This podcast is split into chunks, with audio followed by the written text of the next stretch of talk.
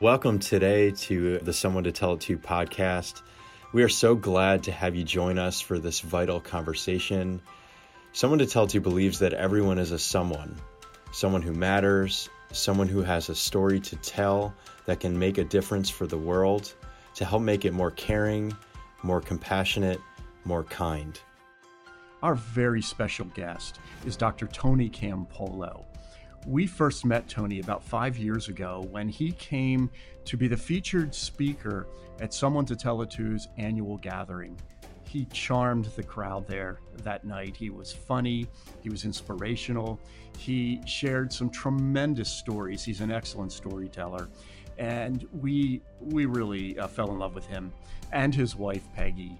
And we had the privilege the, the next morning after that event of having breakfast with them at the bed and breakfast that they were staying. And we just sat, we barely even spoke. We sat in rapt attention as Tony told story after story to us and even to the, uh, the bed and breakfast owners. We remember they stopped the work that they were doing and they sat down and joined us too because they were just, again, so charmed by his his presence, by his words, and and and by his message. And so we hope and we know that you will be charmed today too. So we're so glad that you're joining us. Yeah. So just so you as listeners know a little bit about Tony. Tony Campolo is professor of sociology at Eastern University and was formerly on the faculty of the University of Pennsylvania. For 40 years, he founded and led the Evangelical Association for the Promotion of Education, an organization that created and supported programs serving needy communities in the third world as well as at risk neighborhoods across North America. More recently, Dr. Campolo has provided leadership for the Red Letter Christians movement. He blogs regularly at his own website. Tony and his wife, Peggy, live near Philadelphia and have two children and four grandchildren. So we hope you enjoy today's episode. Well, hey, Tony, welcome to the program. I feel welcomed. Well, Tony, we know that you're a great storyteller, and we thought what would be fun for our listeners today is if you would start us off by telling a great story. Okay. Uh, well, the, the story that probably will go on long after I'm dead is a uh, is a story that I uh, tell about an encounter I had in a Greasy Spoon restaurant in Honolulu. Uh, I was there uh, speaking at a uh, convention, and um, I woke up at three o'clock in the morning. That happens when you're out on the uh, uh, East Coast normally, and uh, you're out in Hawaii. that that's a gigantic time difference, like six hours. So I'm up at three in the morning and I'm hungry and I want to get something to eat. I got dressed, but even in a bustling city like Honolulu, you can't find many places that are open. Up a side street, I, I found this uh, this little tiny hole in the wall restaurant. I went in. Uh, nobody was in the place. Uh, uh there was a, a, row of stools in front of the counter. I sat down. after a few moments, this really rotund guy came out wearing a greasy, dirty apron uh, smoking a cigar. He pulled the cigar out, put it down, and said, "What do you want?" I said, "I'd, I'd like a cup of coffee and a donut." He poured the coffee, and then he wiped uh, his hand on his greasy uh, apron, and, and and he picked up the donut. Oh, I hate it. but uh, so so there I am, three thirty in the morning, uh, drinking a cup of coffee and eating this dirty donut when uh, into the place come about eight or nine prostitutes. And they sat on either side of me. And uh, they were noisy, they were boisterous. The one next to me said to her friend, Tomorrow's my birthday. I'm going to be 39. Her friend said, So what do you want me to do? Sing happy birthday? What should we all do here, people? Should we uh, sing happy birthday? Should we have a party here? Shall we bring a birthday cake? the woman said, uh, uh, I, I, don't expect anything. And why do you have to talk to me like that? I, I, I haven't had a birthday party in my whole life. I don't expect to have one now. Well, that did it. I waited until they left. And then I called Harry over. He was the guy that ran the place. And I said, uh, Do they come in here every night? He said, Yes. I said, The one right next to me. He said, Agnes. Uh, she said uh, tomorrow's her birthday, and she's never had a birthday party in her whole life.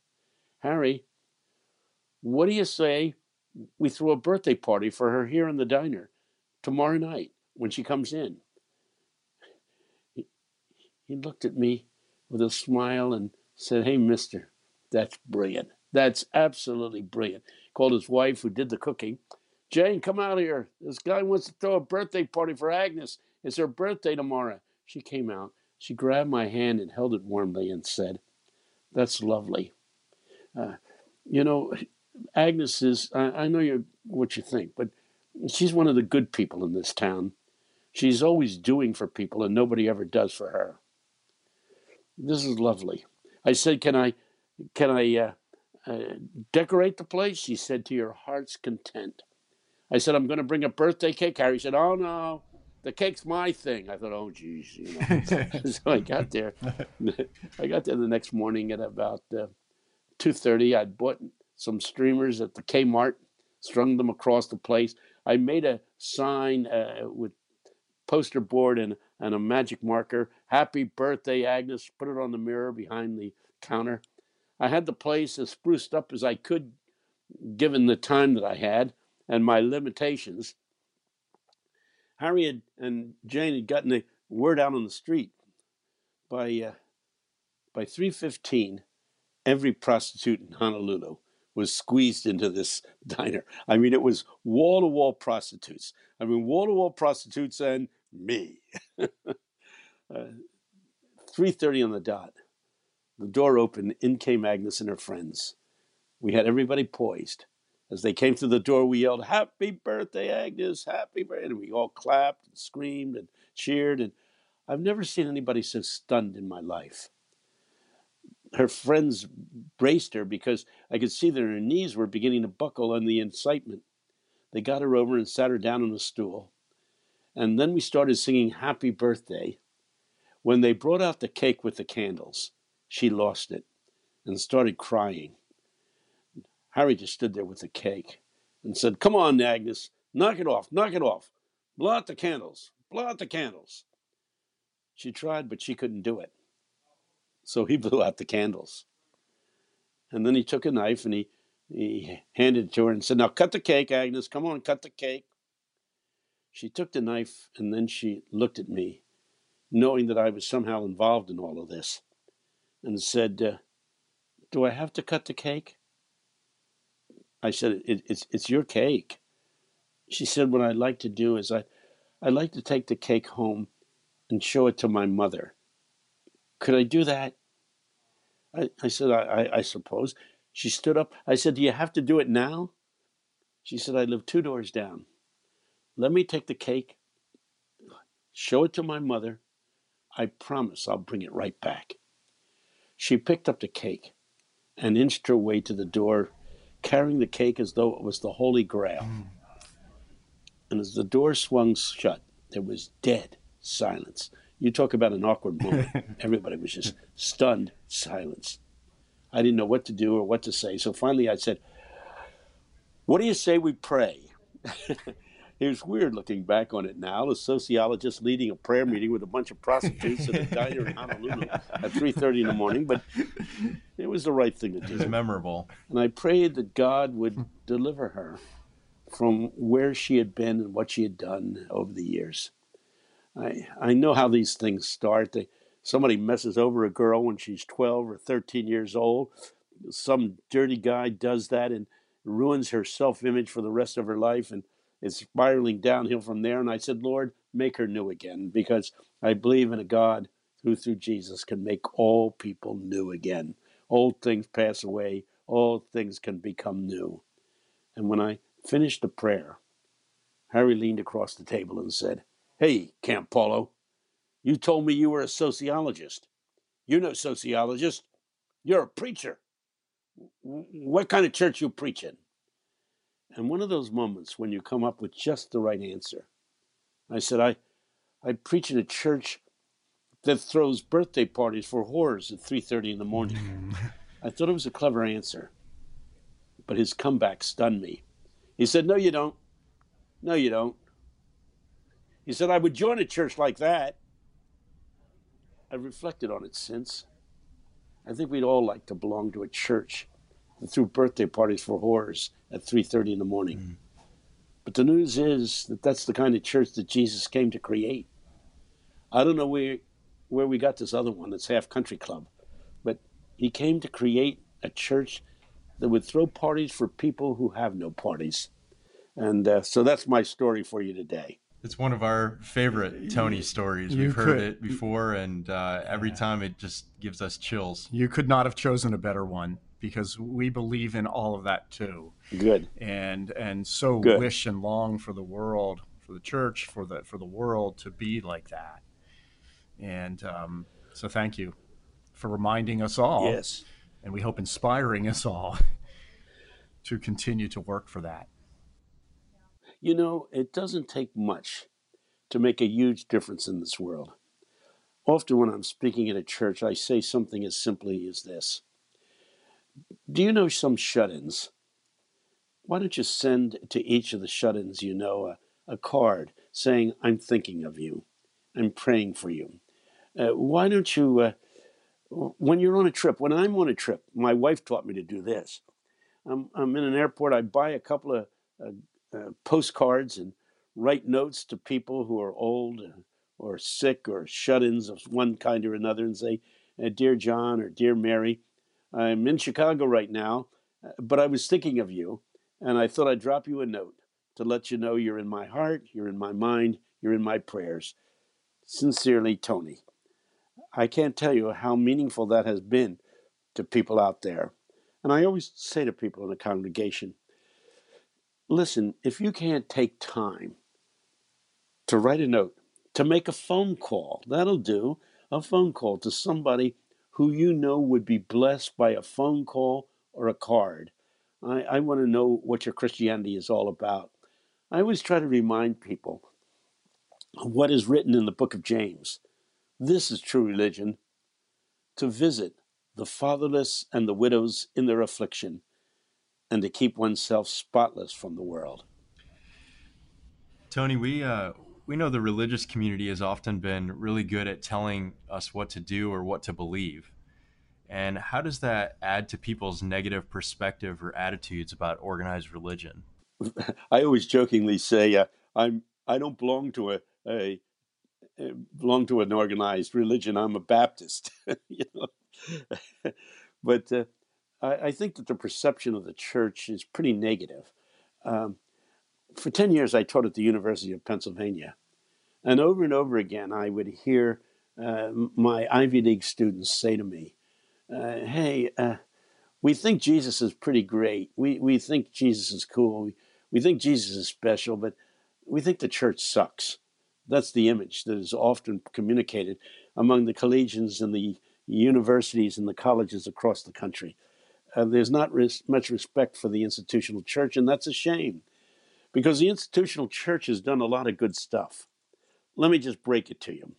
25 years ago, uh, 47,000 children died every single day because of diseases or uh, because of starvation.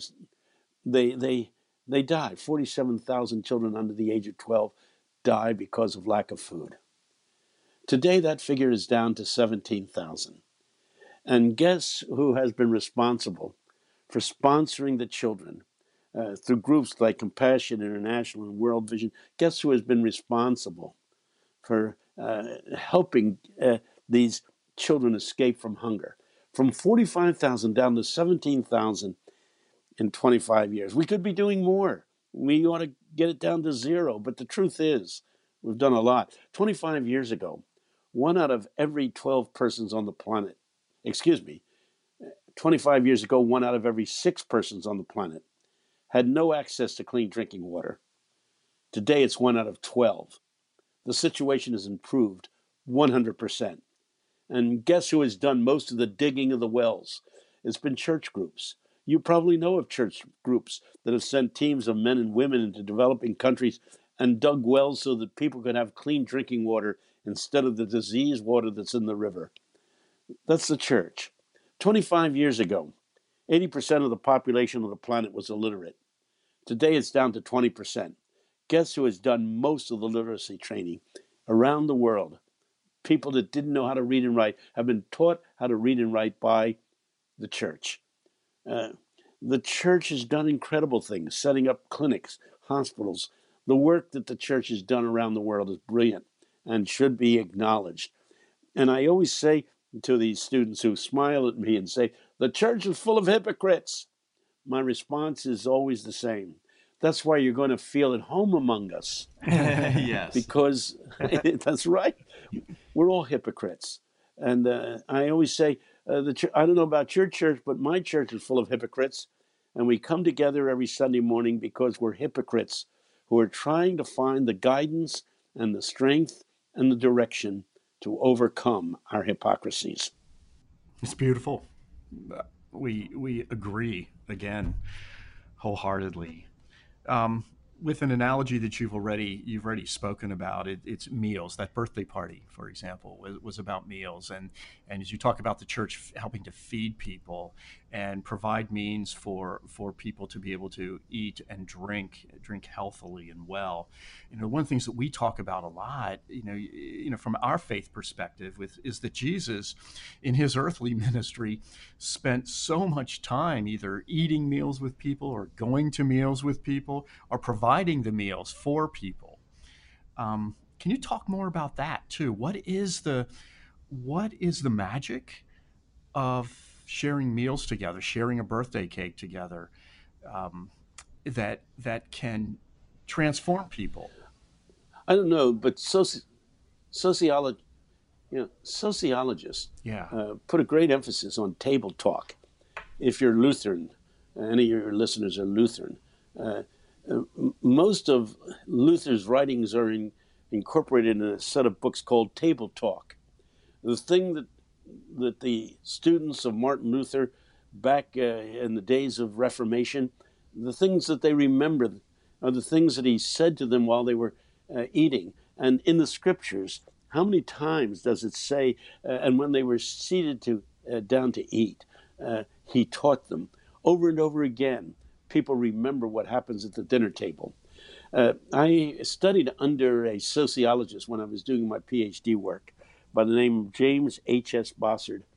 And Dr. Bossard uh, uh, put an emphasis on the socialization of children and says in socializing children, there probably isn't anything more important than the conversation that goes on at the dinner table. The conversation, the give and take around the dinner table. Children remember what is said at the dinner table. He's pointed this out empirically uh, more than anything else. If if you sit a kid down and lecture him or her, uh, the message very seldom gets through. But what gets exchanged in the congeniality of a, of a dinner is, is remembered. And uh, it's, it's interesting that uh, Jesus uh, concludes his ministry, in a sense, with a dinner in the upper room. And uh, then he, in fact, uh, says this Eat, drink, for we won't feast together like this until we feast together mm. in the kingdom. Whoa, what an important line. I wrote a book called The Kingdom of God as a Party, and it's really ba- built around that particular story. Uh, heaven is a uh, whatever that is, and I don't know what the afterlife is all about. I, I just believe in it, but I, I don't I don't find myself able to picture it. But I do know this: that there will be uh, something likened unto a gigantic party, a gigantic feast. The first miracle that Jesus ever performed was at a wedding feast. I mean, it, just go through the scripture and see how many times he's feasting. As a matter of fact, they, they criticized him and they said, This man's no man of God. The Pharisees really took after him, and the Sadducees really took after him and said, He's not a man of God. Look, Every time we look at him, he's eating, he's drinking. He's nothing but a blind, a, that's, a wine. That's one of my favorite favorite glutton. scripture passages. what an image of Jesus. yeah, a wine bibber and a glutton. I mean, you know, I often say, you know who had a lousy testimony in Jerusalem? Jesus. they always said, oh, every time you look at him, he's eating and drinking with people. And you know what's worse? He's not even fussy who he eats with. He eats with prostitutes. He eats with sinners. He eats with tax collectors. He, if he's a man of God, well, what's he doing eating with those people? But that's Jesus. He invites Tony, we, you to the we feast. kind of feel like we're in a, a pretty controversial and contentious time in our world. And what do you see as being some of the most prominent or most troublesome issues of our time? Well, I think the thing that's most troublesome is that Christians have got to learn to live like Christians. Um, I mean, I'm worried about what's happening in America, as I'm sure you are. Uh, the Republicans not only voted against uh, Hillary Clinton, but Christian Republicans end up saying, I despise the woman, I hate her. Now I'm listening to Democrats who are saying, I hate Donald Trump. It's one thing to oppose somebody politically, to disagree on issues, but to hate, yeah, they're the enemy. And Jesus said, Well, if they're the enemy, then love your enemy. Overcome evil with good. You say, well, but they, I mean, when I listen to that guy on television, it's like getting a slap in the face. Jesus says, Would you just turn the other cheek? Uh, Jesus calls upon us not to agree, uh, not to support people who differ with us on issues, but to learn to somehow look beyond the issues and see a person, a person who needs to be loved. If there's anything I sense about Donald Trump, is his need to be loved. Whether you're a Democrat or a Republican, you would have to say, every time he speaks, he always seems to be saying, It's about me. It's about me. Look what I've done. Look how wonderful I am. And people get get irritated and they begin calling him an egomaniac. Can't we see beyond that? Here's a guy who's made a lot of money, and he's not quite sure whether people are friends because he's rich or because they care about him.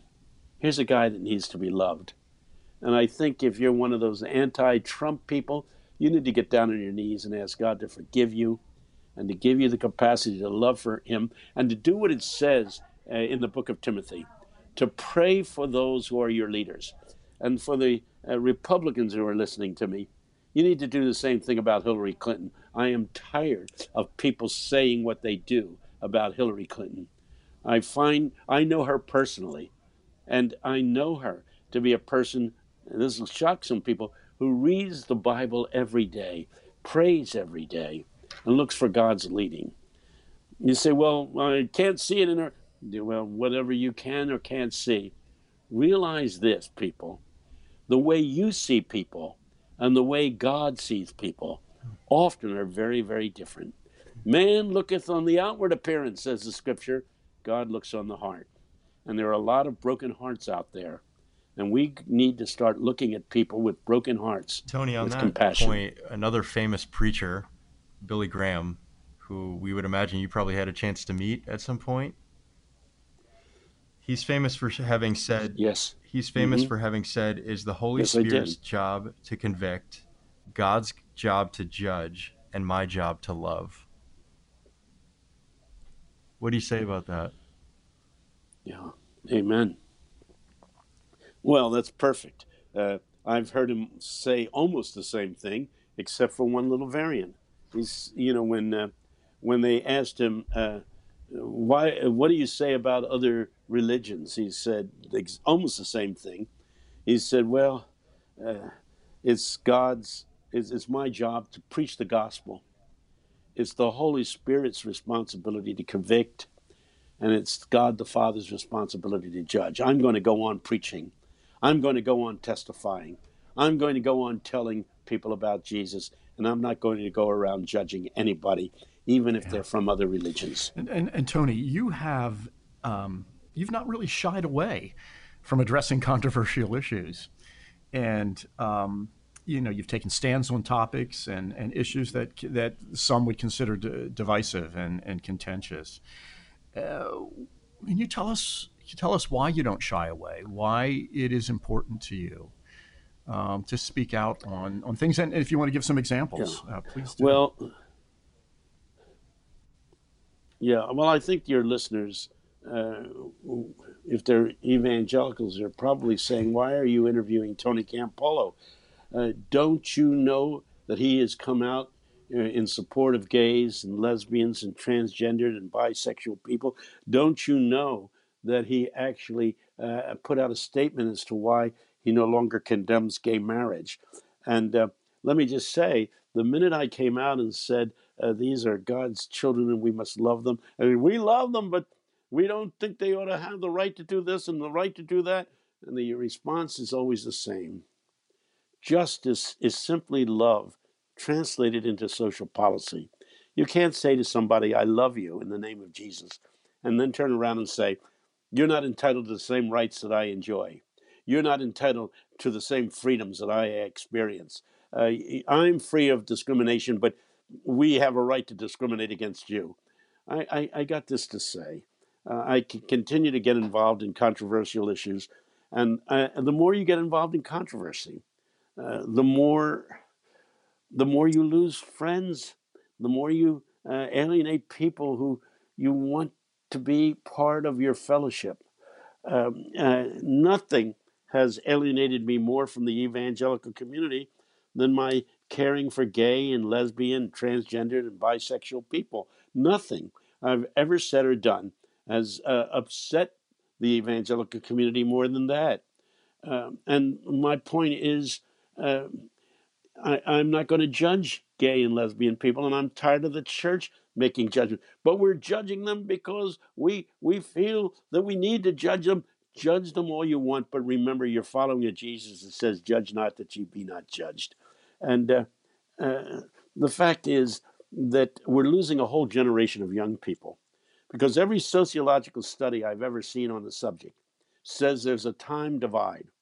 People over the age of 30 feel one way about gays and lesbians. People under the age of 30 uh, feel another way. And uh, it's only a matter of time before they take over. The pendulum is swinging. And you say, yeah, well, we don't just go with the flow of history. I don't either. But let me just say the minute you begin to look into people's eyes and feel that Jesus is staring back at you, it will be hard for you to discriminate, to be mean, to be judgmental to look into a person's eyes and sense that Jesus is staring back at you. That will change your attitude to anybody, no matter who he is or who she is and where she's been. Uh, just two days ago, and one of the reasons why I had a little trouble getting on uh, this morning with you uh, is that uh, I had taken a rather exhausting trip to a prominent Christian leader who has been uh, has been uh, arrested and is in prison now, probably for the rest of his life, for being a pedophile. And man, when he was riding high, everybody wanted to be his friend. Everybody wanted to be in his programs. I mean, he was big time stuff. And now I, I went to see him, and it was an exhausting trip. And uh, I said, Who else has visited you? He said, Well, uh, in the last two years, I, I had one other visit. I'm saying, Wow. And Jesus said, You know what a Christian is? I was in prison. Did you visit me? I was in prison. Did you visit me? Read that in the 25th chapter of Matthew. We all talk about, I was hungry and you fed me. Naked, did you clothe me? Sick, did you care for me? But how many of us have visited people who have disgraced themselves because of what they've done and are in prison? Do we go and visit them? And can we look into their eyes and sense Jesus is staring back at us? I got to tell you, I felt Jesus in this man. He's led several of these other other inmates to Christ. He has a Bible study and a worship service. He leads singing uh, for a hymn sing once a week. I mean, the guy's had an incredible ministry. He hasn't given up on Jesus, and even though the church has given up on him. So uh, these are some of the things we need to remember. But I, I, I don't mean to be controversial. I just have this to say. Whenever you draw a line, and the church often does this, and pushes certain people on the other side of that line, you can be sure of one thing Jesus is on the other side of the line, standing with them. We've we've been asked, um, you know, more than once by people, would you meet with anyone? You know, in the work that we do, the listening work, the supportive, encouraging work that we that we try to do, and and there was a sense of we we should be drawing some lines as to who we see, who we listen to, who we support, and you know, we we find that question or that attitude troubling because we, we yeah yeah we will meet with anyone. We will listen because we believe that everyone has a story that's important and needs to be heard. And everyone needs to be to be valued and to know that they matter. And and so you know we, we want to affirm what you're saying. And we we believe it too. First of all, there's that, and, and secondly, you know, we we we and and you all live in Pennsylvania, and we know that within the last decade, there's been a certainly a, a tremendous uh, uh controversy over again an issue of, uh, uh, of child um, child sexual abuse and you know here in Pennsylvania one of the biggest uh, stories was about Jerry Sandusky and and uh, Penn State and and what Mr. Sandusky was accused and and convicted of doing we knew Jerry we know Jerry Sandusky's former pastor uh, the pastor who was, um, you know, at the church that, that Jerry belonged to and was part of when he was arrested and, and convicted and sent to prison. And, and his pastor went to visit him, following the same scripture that you mentioned in Matthew 25. And uh, when I was in prison, you visited me. And he got some criticism for that. And there were, there were people who questioned him. Why? Why would you visit this horrible man? In in in prison? Well, simply because of what you just said too. Uh, remember this line. Uh, a graduate of Eastern University, where I've taught most of my life, Eastern University here in St. David's, Pennsylvania, had a student some years ago that's become world famous, Bryan Stevenson. A major motion picture is coming out about him by the end of the year, so look out for it. It'll be in theaters all over the all over the world. But uh, Bryan um, defends people on who are uh, in prison on death row. He's gotten 128 people off of death row to date that I know of. He's an amazing, amazing servant of God. But he always says this everybody is much better than the worst thing he has done. That's important. That's important. I remember when Jim Bakker when Jim Bakker went down the tubes. You remember Jimmy Swaggart, the older people here will remember those catastrophes. And I was at a ministers' meeting, and uh, the guy that introduced me said, "We're here to listen to Tony Campolo, and we're so glad he's here." He's not like uh, Jim Bakker. Um, uh, we need to distance ourselves from people like Jim Bakker. and he went on like that. When I got up to speak, I said, "You know, uh, I'm not about to distance myself from Jim Bakker." As a matter of fact, uh, uh, when a Christian brother falls, this is the time to embrace them and to love them and to say, He's my brother. Distancing ourselves from people who have done terrible things is exactly what Jesus refused to do. Uh, there's nothing that anybody has done in time and history that measures up to crucifying Jesus. And from the cross, he says, Forgive them, Lord. They know not what they do. And uh, the the name of the game is if we can't be forgiving, what is this Christianity is all about? And I said to this group of ministers, the only difference between Jim Bakker and the rest of us here is that they haven't found out about our secrets. And all of us have dirty secrets. Don't say that you don't. Nobody said a beep because everybody does have terrible secrets and uh, we ask God's forgiveness. We've used this phrase before when somebody will ask, Are you a follower of Jesus? And I'll say, Yes, on a good day. That's good. That's good. That's good. That's good. Yeah. Yeah. Tony, we, we have some statistics for you that 41% of Americans say that their spiritual life is entirely private and only 33% say their spiritual life has impact on their community. What would you say to that? I think it says something about the failure of the church uh, because uh, we have preachers in the church that uh, deal with Christianity in totally private terms. And uh, uh, we have Christian leaders who say that's the way it should be. I think of one of the most prominent Christian leaders of our time, uh, Jerry Falwell Jr., um, Liberty University, a great university, with doing wonderful things for God and for the kingdom.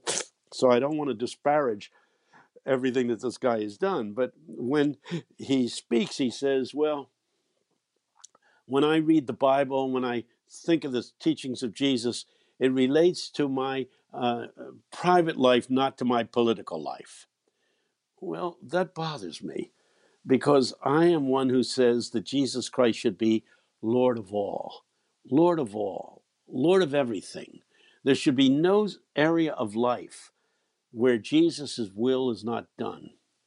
Uh, we pray the Lord's Prayer, Thy will be done on earth. We are called to go into all the world, not part of it, every sector of society. We're to invade it with the presence of Jesus.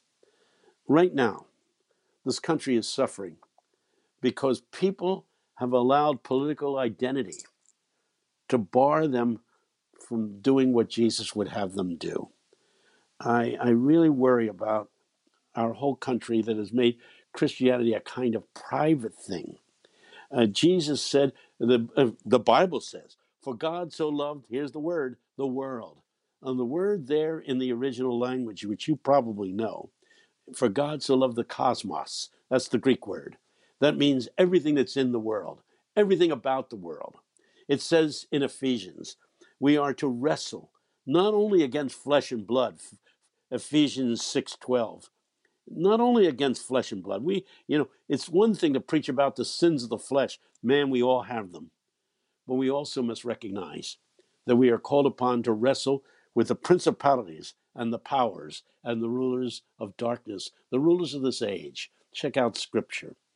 Uh, it says in the uh, first chapter of Ephesians, all principalities, all powers, that means all social institutions, political institutions, educational institutions, the media, everything in the world, all principalities and powers were created by him and for him. But they're fallen. They're fallen principalities and powers, and they need redemption. And it says this at the end of the first chapter of Ephesians.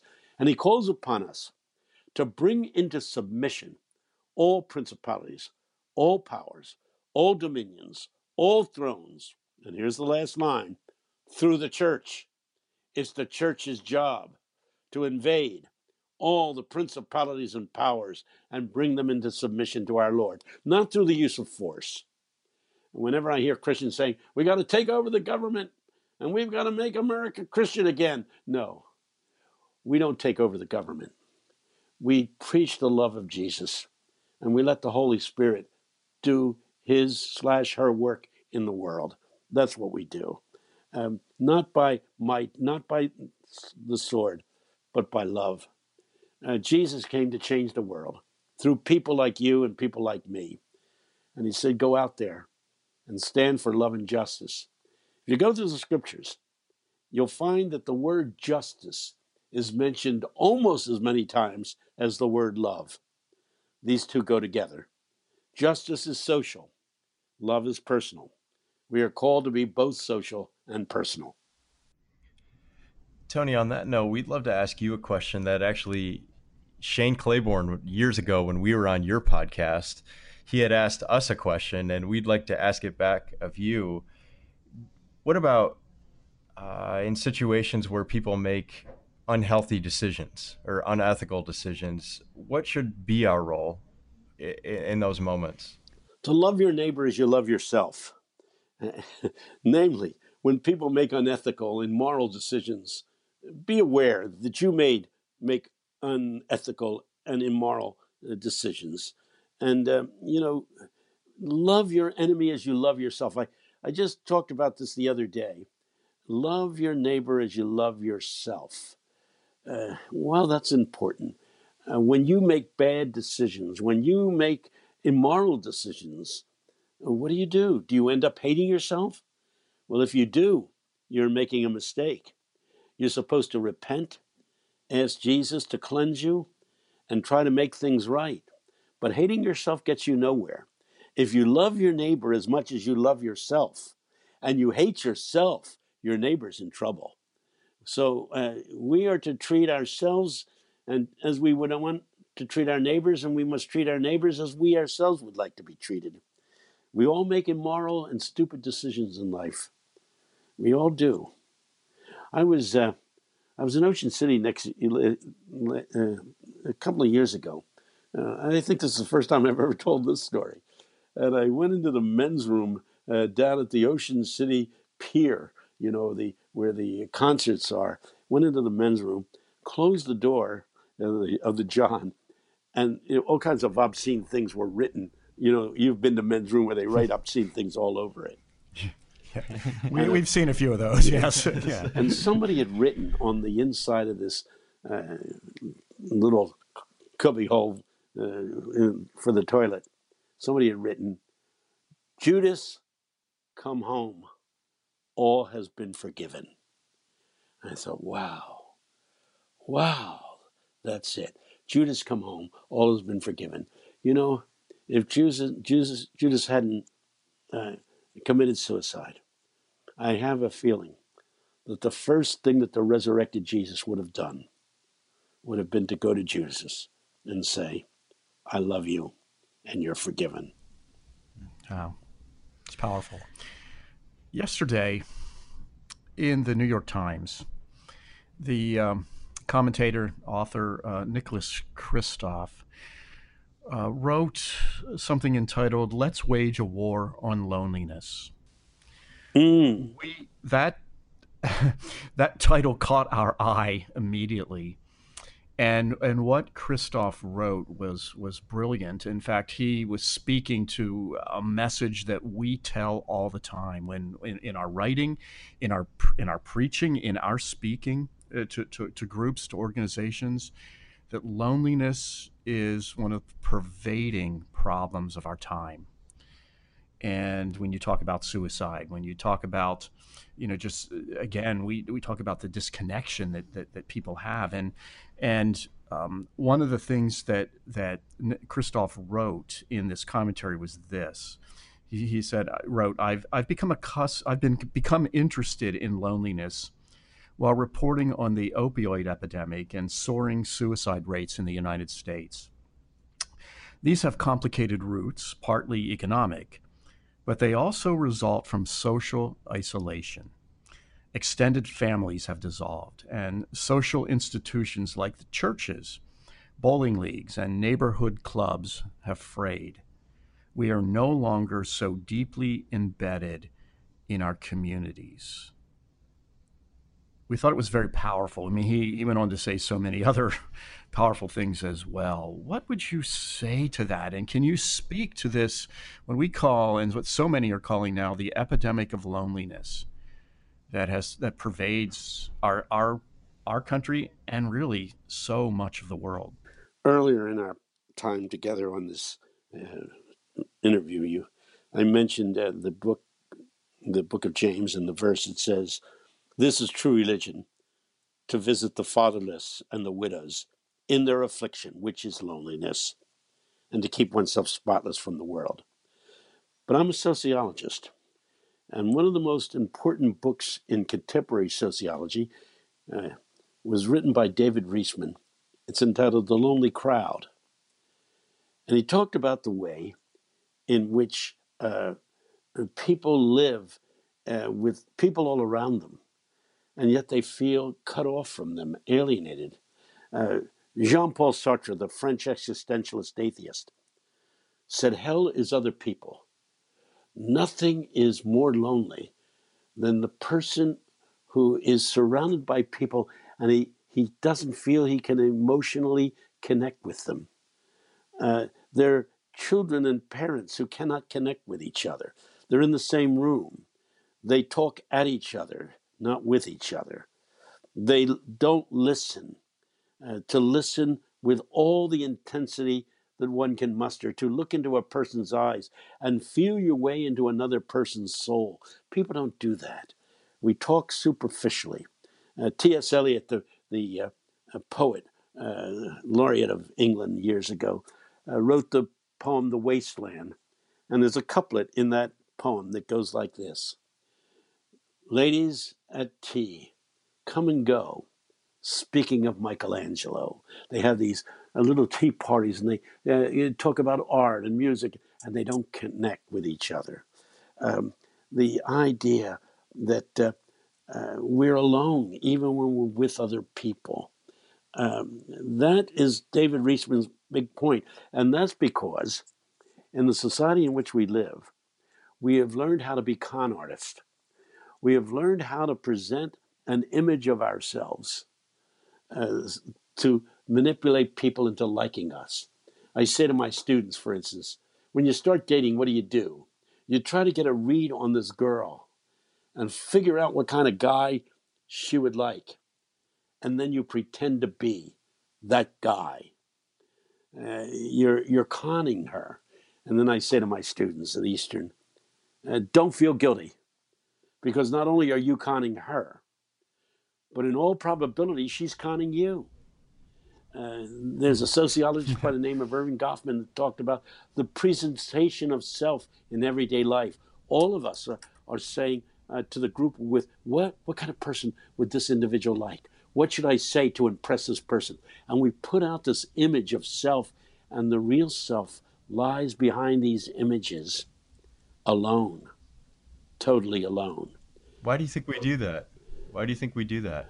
Because we're trying to engineer acceptance. We're trying to engineer uh, acceptance. One of the things that was great about the old rural community is you couldn't con anybody because people knew who you were in that small town, in that small village. In today's world, we we are all trying to impress people because we want to be loved. I think that's the word that I I would lay out there more than anything else. We all want to be loved. I I said earlier on the program that uh, I pray for Donald Trump regularly, um, and I I do so for an important reason. When I listen to him speak, and he it's so much about I, I, me, me. I realize that what this guy wants more than anything is for people to love him. And I, I know that uh, there are ministers that go and visit him, but I wonder whether they express love towards him or whether they are trying to impress him about themselves. I don't know. I don't judge. I'm just saying that's a possibility. That could happen. But I think we all want to be loved. We all want to be accepted. And so instead of presenting ourselves as we really are, we put on this pretense. And we're able to put it, pull it off for a very simple reason. Every time we change activities, we change groups. There's one group of people I go to school with here at Eastern. There's another group of people I, I, I was with when I was teaching at the University of Pennsylvania at the same time. And then I would go out in a church. I mean, I, at Eastern, I'm Tony. I go to the University of Pennsylvania and I become Dr. Campolo. I go out to speak at a church and I become Reverend Campolo. And then at the end of the day, I look in the mirror and I ask, Will the real Tony Campolo please step forward? Because the truth is, I put on a facade in order to impress people, and I know that that isolates me more and more and more. We need what Martin Buber, the Jewish Hasidic philosopher, called I thou relationships. We need to enter into sacred encounters instead of looking at the other people as objects, as things, as its. He talks about those who have I it relationships and I thou relationships. When I'm dealing with a person that I'm treating as a thing, I try to impress that person. When I enter into spiritual oneness with that person, all that goes away. The 13th chapter of Corinthians says it brilliantly for every sociologist. It says this listen, and we look at each other. How? As though through a glass darkly. Whoa, is that dramatic? We don't really see each other clearly. We look at each other through a glass darkly. But by the grace of God and the power of the Holy Spirit, we're able to break through that facade and the love of God, which, is the first of the fruits of the Holy Spirit. Love. But when we love, we don't look at each other as though through a glass darkly, but face to face. Then I shall know the other. Read that 13th chapter of, of Corinthians. Then I will know the other person, even as also I am known. What a brilliant sociological analysis. But what else would you expect going to the Bible?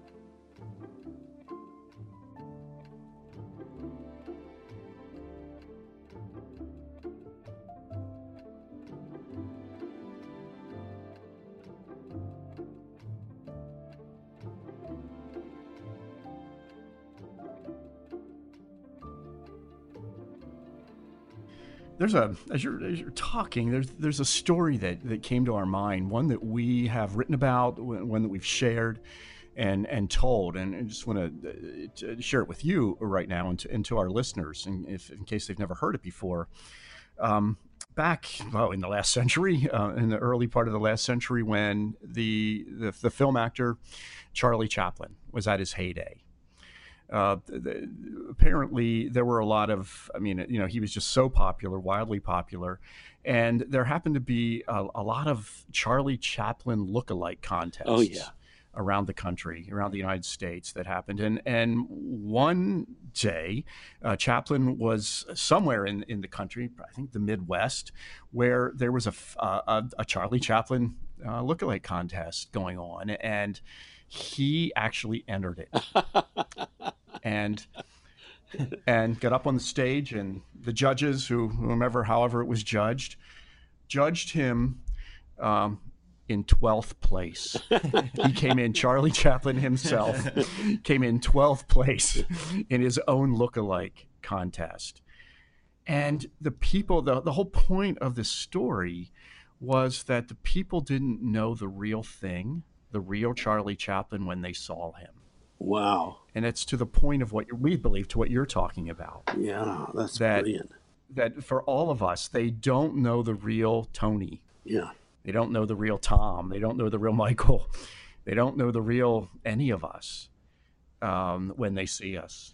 You can use that story, I'm Tony, going but to. you just have to that's, quote that's, us. That's true. I, I can think of all kinds of ways that story can be used already. Um, yeah, and we, we and we've used it because we just we thought it was brilliant, yeah. and then when we're trying to be the, the what we say the real thing, when when we that that that yeah you're and you're right that we often are not, and and and that really is our goal to be the real people we have been created to be and are uh, with others. Let me uh, remind your listeners that the first thing you need to do, according to Socrates, the ancient Greek philosopher know thyself. Know thyself. Most people don't want to take a good look at themselves because they're afraid of what they will see. Here's the good news when you see yourself as Jesus sees you, you won't hate looking at yourself. All your flaws, all your shortcomings, all your warts, he sees beyond them and sees something so precious that he's willing to die to keep it alive. That's what he did on Calvary's cross. He saw us for who we are and what we are. And most of us are unwilling to face up to who we really are and what we really are. But that's the beginning. You can't relate to other people until you know who you are. I'll give you one more story because I, I sense our time's running short. But Albert Einstein was on a train heading out of Princeton Junction north uh, and the conductor came down the aisle of the train, and um, Einstein was reaching through his pockets, looking through his uh, briefcase for his ticket, and the conductor said, "Don't worry, don't worry, Dr. Einstein. Don't worry about your ticket. I know who you are. I know who you are."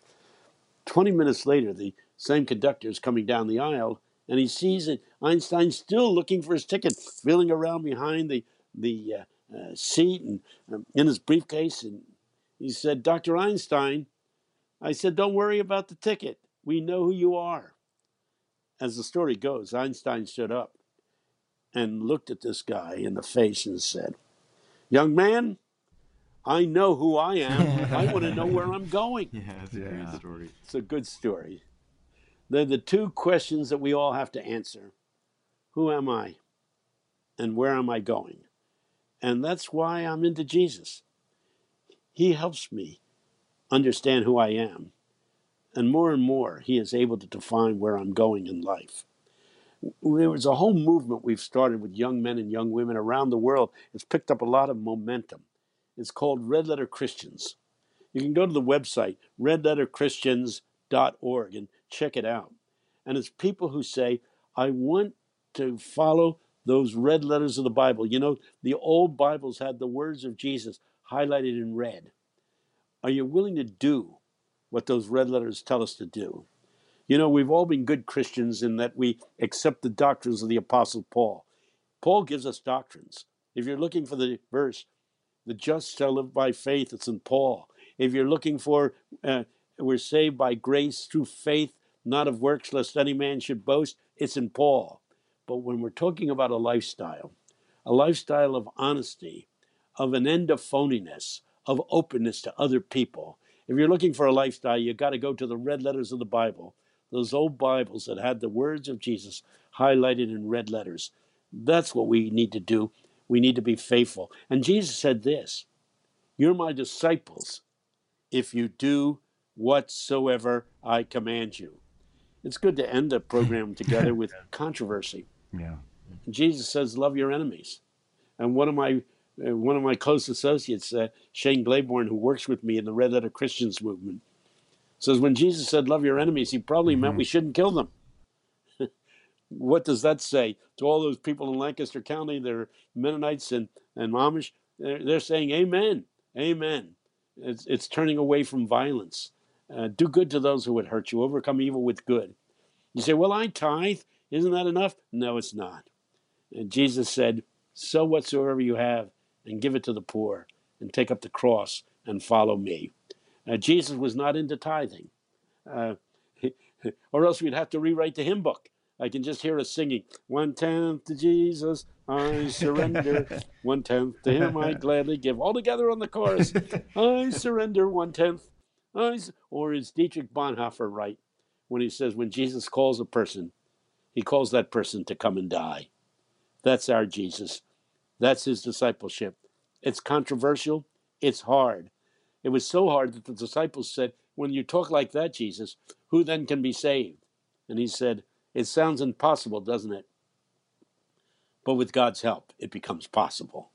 Uh, read uh, the uh, book of Mark, the 10th uh, chapter. Uh, read it in Luke uh, and you'll find that that's what he says. As you mentioned, we're probably going to have to start wrapping things up, but we we wanted to ask you two questions.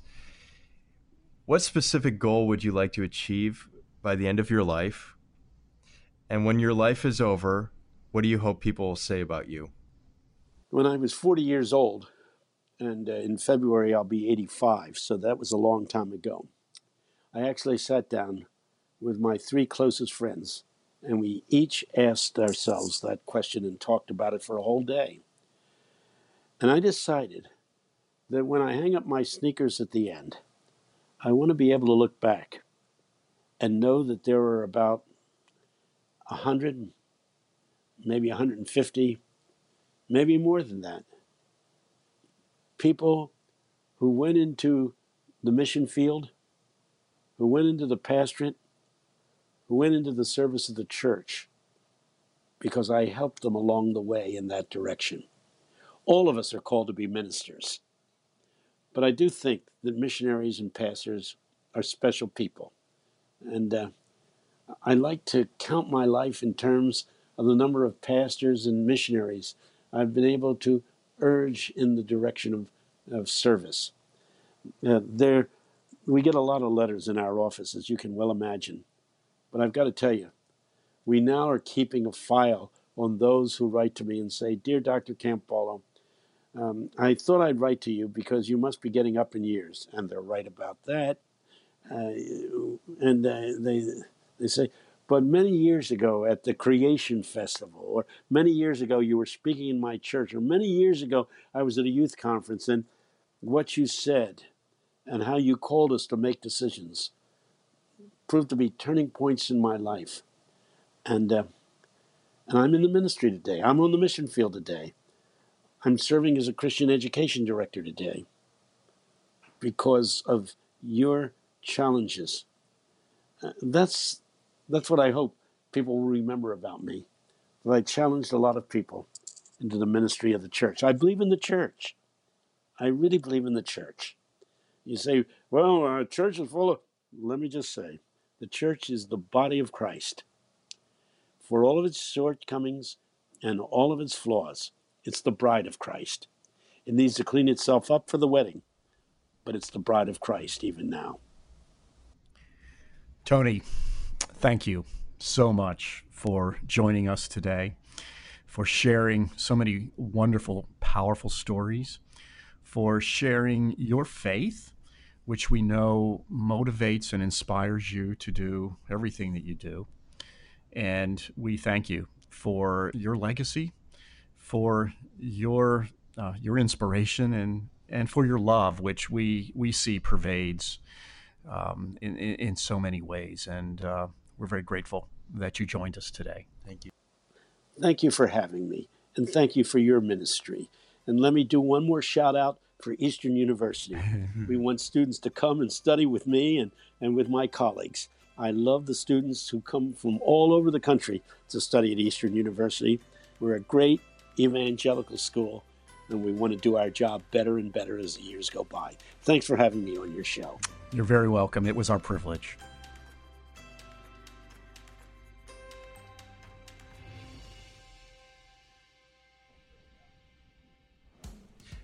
Well, we hope you loved that episode as much as we did. That's one of those that I know we'll probably go back and listen to multiple times together.